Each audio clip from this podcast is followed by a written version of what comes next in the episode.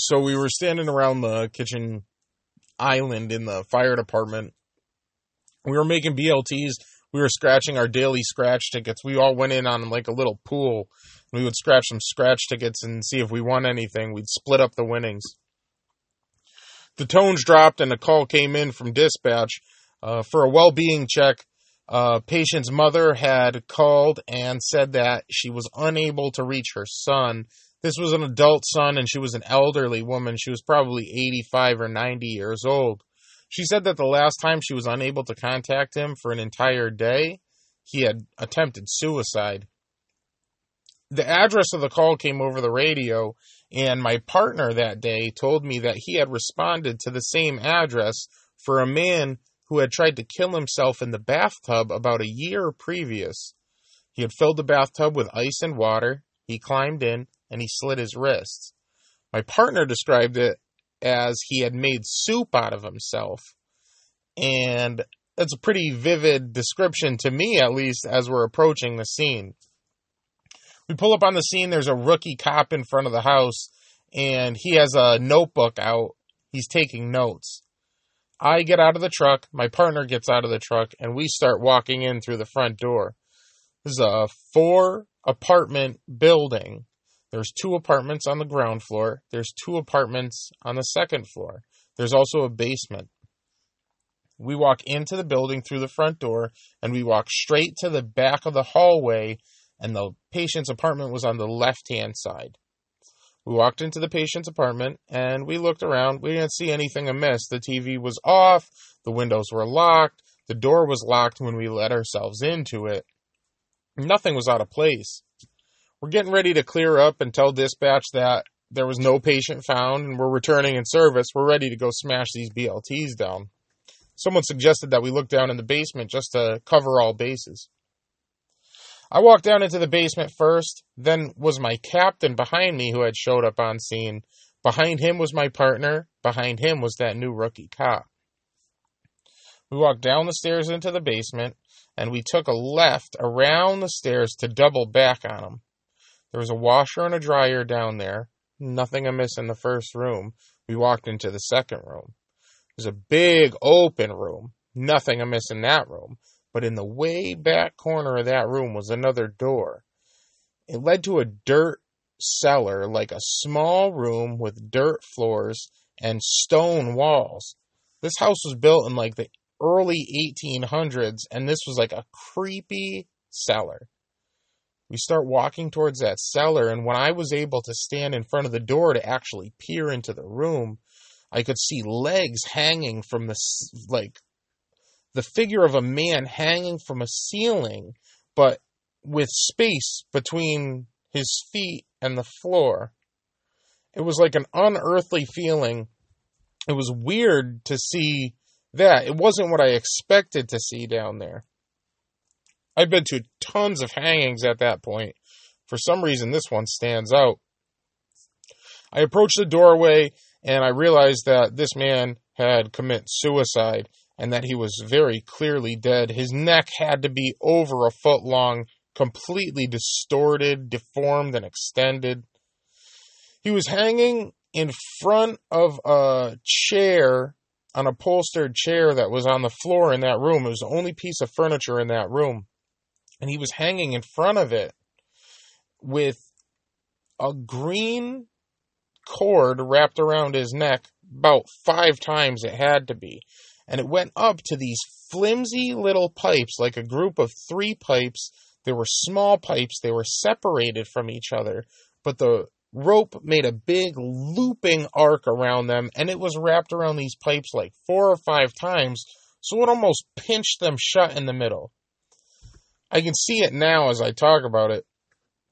And he was like hanging from this these pipes in a way that you could tell that there was no way he wanted that rope to break. He was so serious about what he was going to do.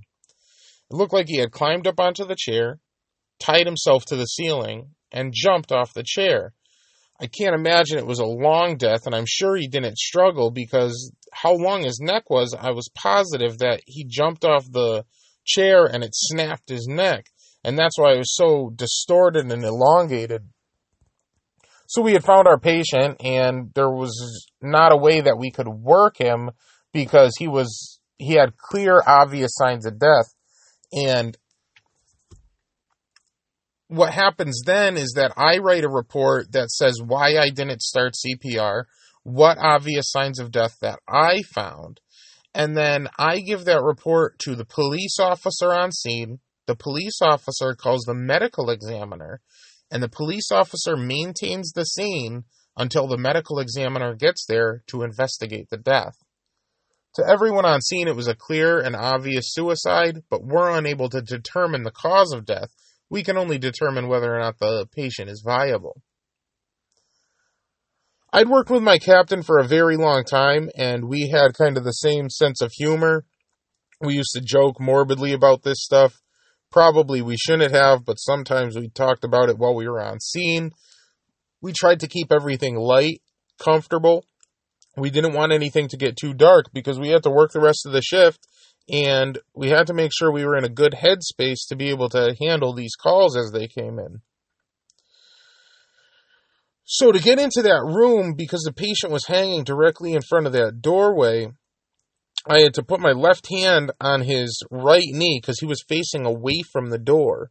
And I had to push him to the side and step into the room. So I held him to the side. My my captain and myself stepped into the room, leaving my partner and the police officer outside of the room. I stepped into the room and I turned around to face the patient, and he was swinging because I had just moved him out of the way. So I put my left hand now on his right knee and I stopped him from swinging. I reached into his pocket and I took out his ID. I got his information. I confirmed that it was the patient that we were looking for. I made sure that this guy on the ID was the same guy that was hanging there. And when I looked at his face, his eyes were like a quarter of the way open, and his pupils and irises were looking directly under his eyelids at me. It was like they made eye contact with me. His pupils were fogged over in like a glossy, like a, a glaze.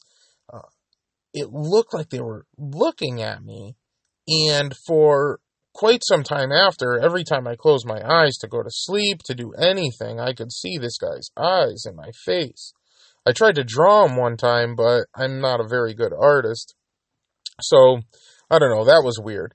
But another firefighter came down from the engine, and he was very gung ho, a super helpful guy. He had no medical experience, so he didn't realize right away that this guy was very deceased and beyond the point of helping. He asked me if I needed a cervical collar to stabilize the guy's neck, and I jokingly said to him, You better grab two. Now, anyone that's in any kind of healthcare knows that you'll never put two cervical collars on a patient. This guy's neck is crooked, it's long, it's completely broken, and it's snapped. There's no good that a cervical collar is going to do, and in reality, we're going to leave this guy hanging from the ceiling. We're going to go back to the base and we're going to eat our BLTs. So he leaves, and I thought that he had gotten the joke.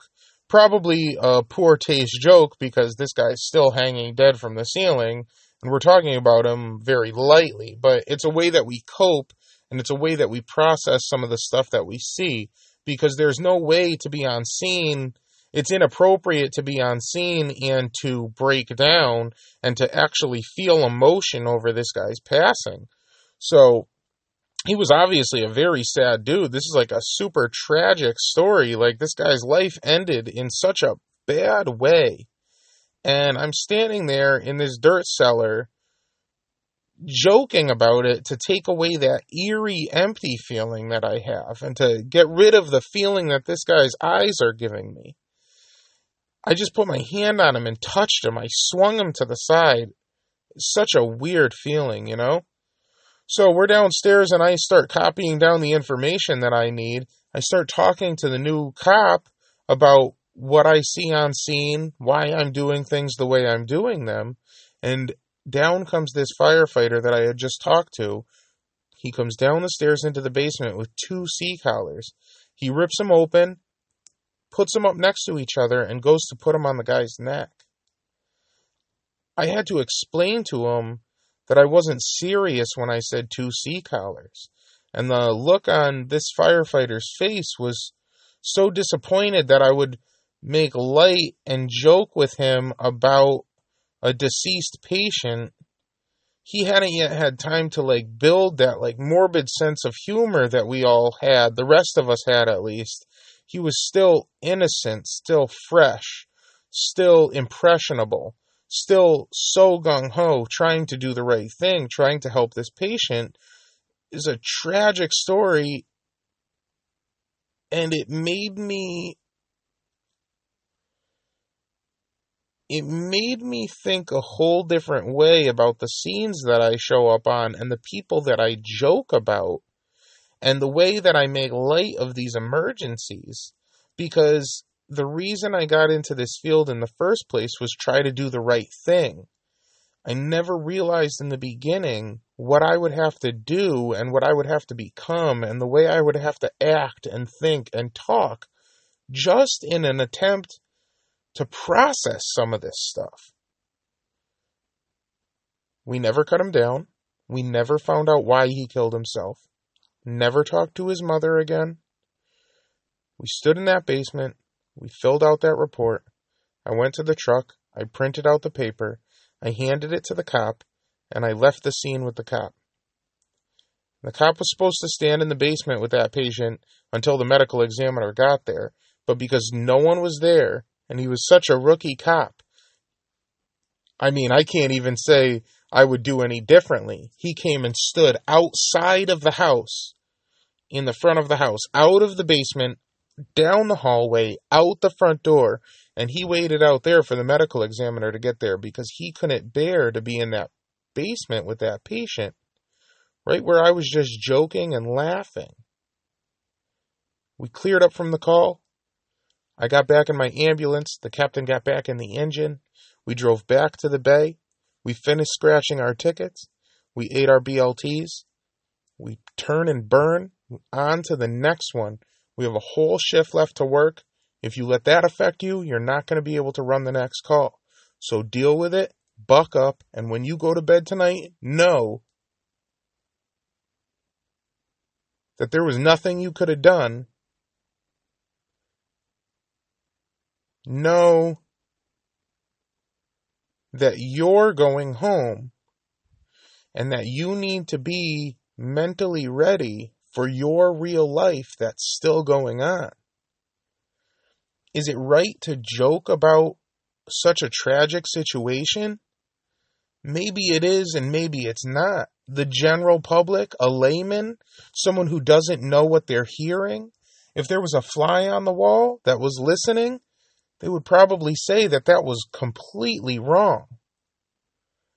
But for me to keep going, for me to keep running these calls, for me to go home to my family and not break down, I had to make light of it from that day on, I thought a little bit differently about it, and I thought a little bit more about what I heard on scene. These calls add to us. They give us a little bit more clinical experience. They give us a little bit more life experience. Maybe they make us a little bit cold. Maybe they make us react to situations a little differently. But they are what they are. What happened, happened. Can't change it now.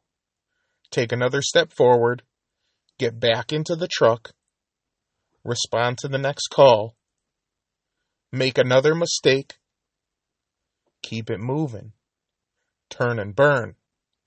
That's all I have to say about that.